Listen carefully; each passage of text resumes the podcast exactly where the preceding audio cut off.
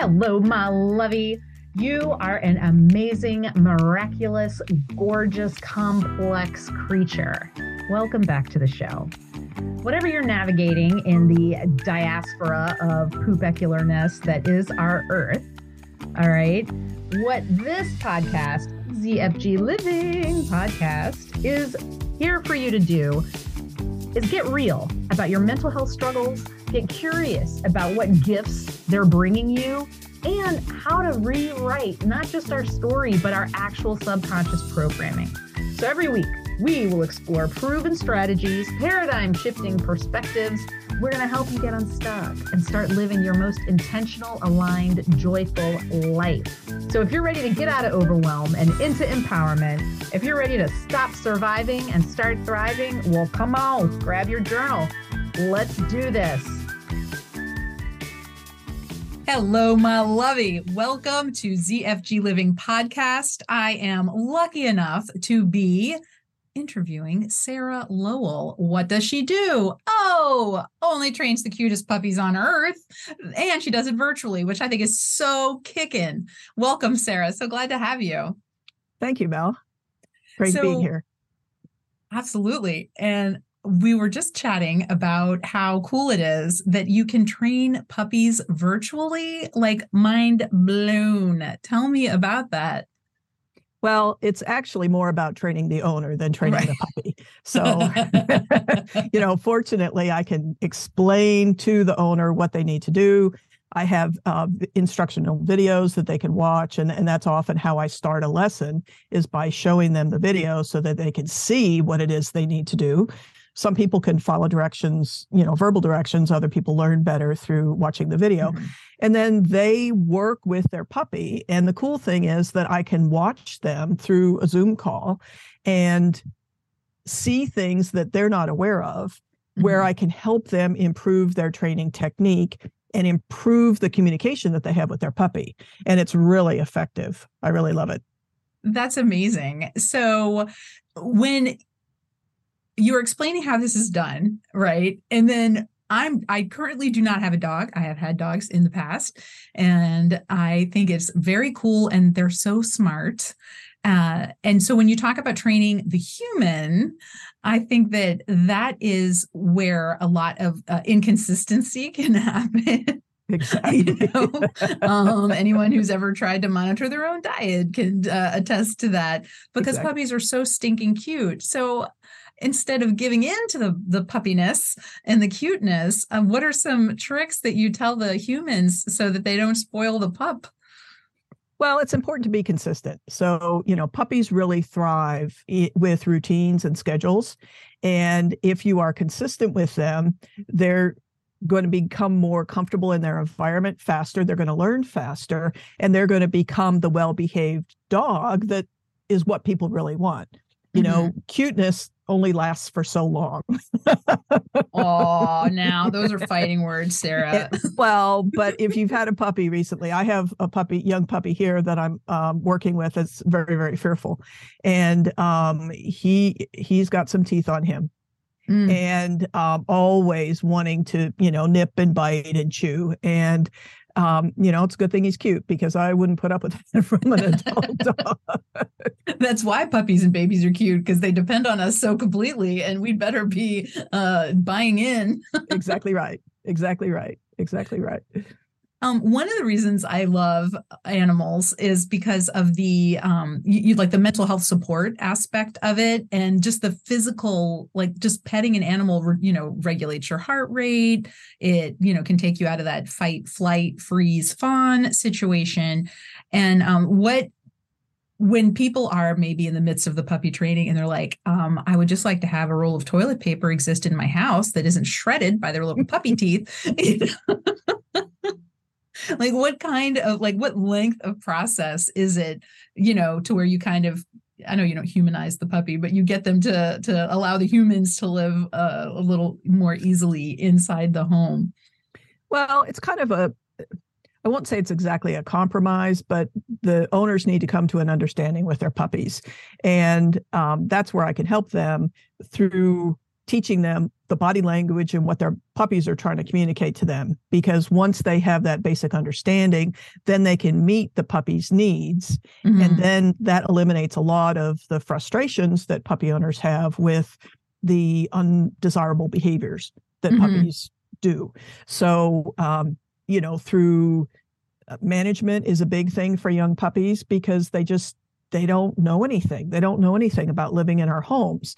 And they're going to entertain themselves wherever they find something that is, you know, worthy of their attention. So whether it's a, you know, roll of toilet paper that they're going to shred, or maybe it's the corner of an area rug, mm-hmm. or maybe it's um, you know, a, a child's toy that was left out on the floor where the puppy had access to it. You know, they're going to chew, they're going to do things. And so management is a big part of an early you know young puppy's life until they can get the training on board to know mm-hmm. not to do those things and it also helps the owner um, with their stress levels and their frustrations right. because working with a puppy is pretty much a 24/7 job and it can be very um, well it's time consuming it's it requires a lot of your energy to always mm-hmm. know what the puppy's doing and if you're not if you don't know what the puppy's doing invariably the puppy's getting into trouble so if you you know i strongly encourage the use of a crate or some sort of pen where the puppy can be confined in a, a safe place for mm-hmm. periods of time and that gives the owner freedom to um, you know prepare a meal or take a shower or you know those basic life things that we mm-hmm. have to mm-hmm. do that require your attention and you can't do well if you're it, it's the hard, it's a hard thing to multitask right so you know exactly. if you're baking and you're measuring ingredients yeah. you can't also be paying attention to where your puppy is so right.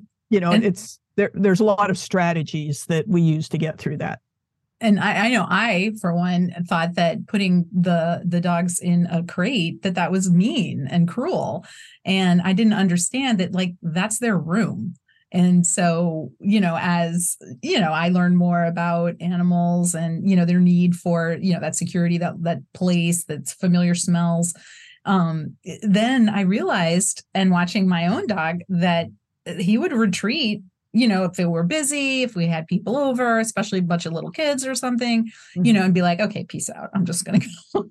Exactly. And that's a very common misbelief because um, puppies don't regulate very well. They go and go and go, mm-hmm. and they get overstimulated. When they get overtired, they don't get enough rest. And then it's like they're on steroids. I mean, they're just, um, you know, hyper mm-hmm. energetic, hyper bitey, hyper frantic, um, and that's no fun. So by using the crate, you know, the crate use, serves several purposes.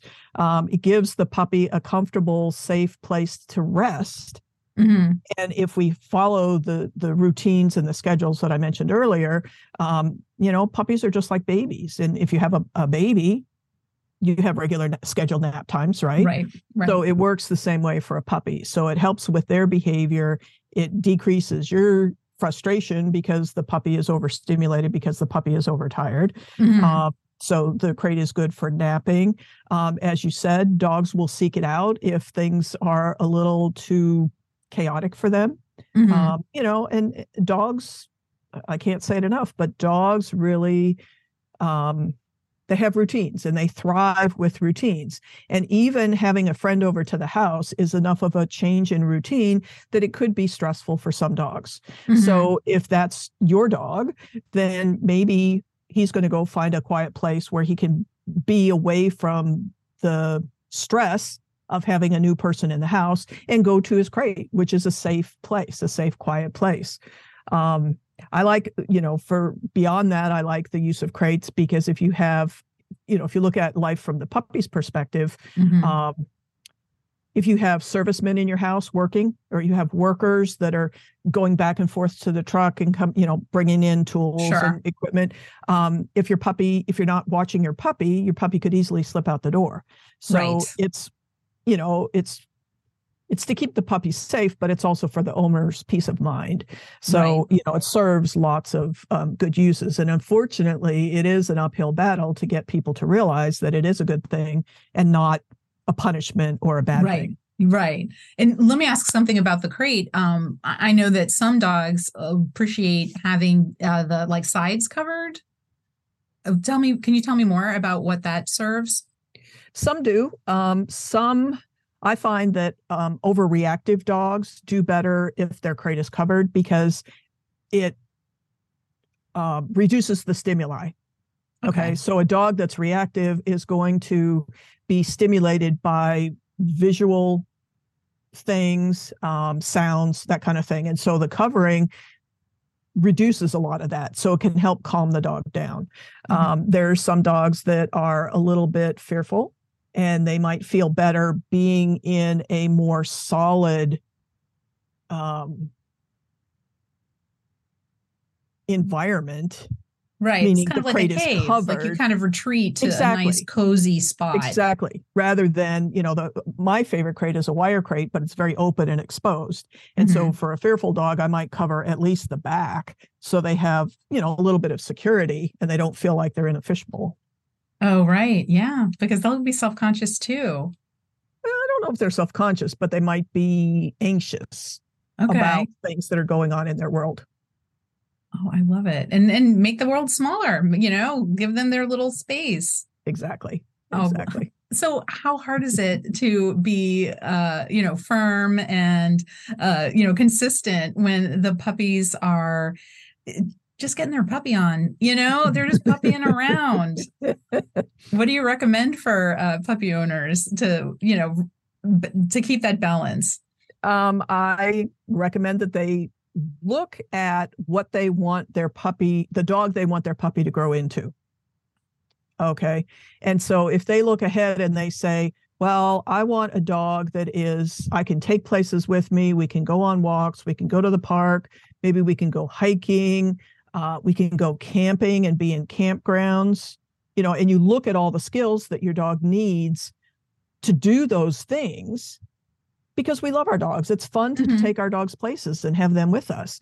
Um, but if you don't have that long term goal in mind, it's easy to give in to the cute puppiness and not be as consistent with the mm-hmm. training or with the you know the structure that the puppy really needs to learn how to live with us in our homes so i just do my best to give the owners um, strategies and plans in their mm-hmm. training, and I hold them accountable um, when we do checkups and when we have conversations because I work a lot with first time dog owners and they don't know.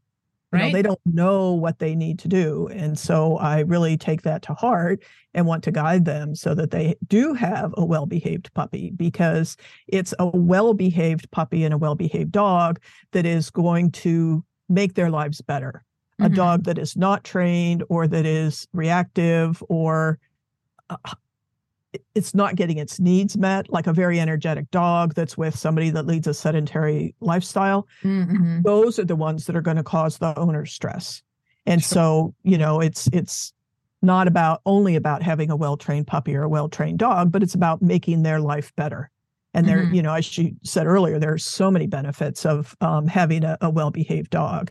It's just the comfort of having that dog up against you. You know, maybe you're watching TV and the dog is on the sofa right next to you, and you can reach down and pet that silky fur.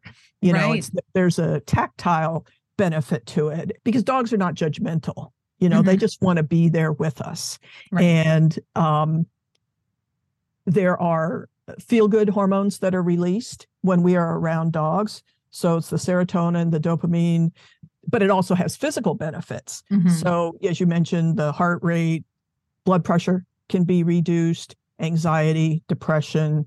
You know, there's tons and tons of benefits. So, um, but it's harder to do that if you don't have a, a well trained dog. Right, right. If they're stressing you out, that's going to uh, counteract those benefits pretty darn quickly.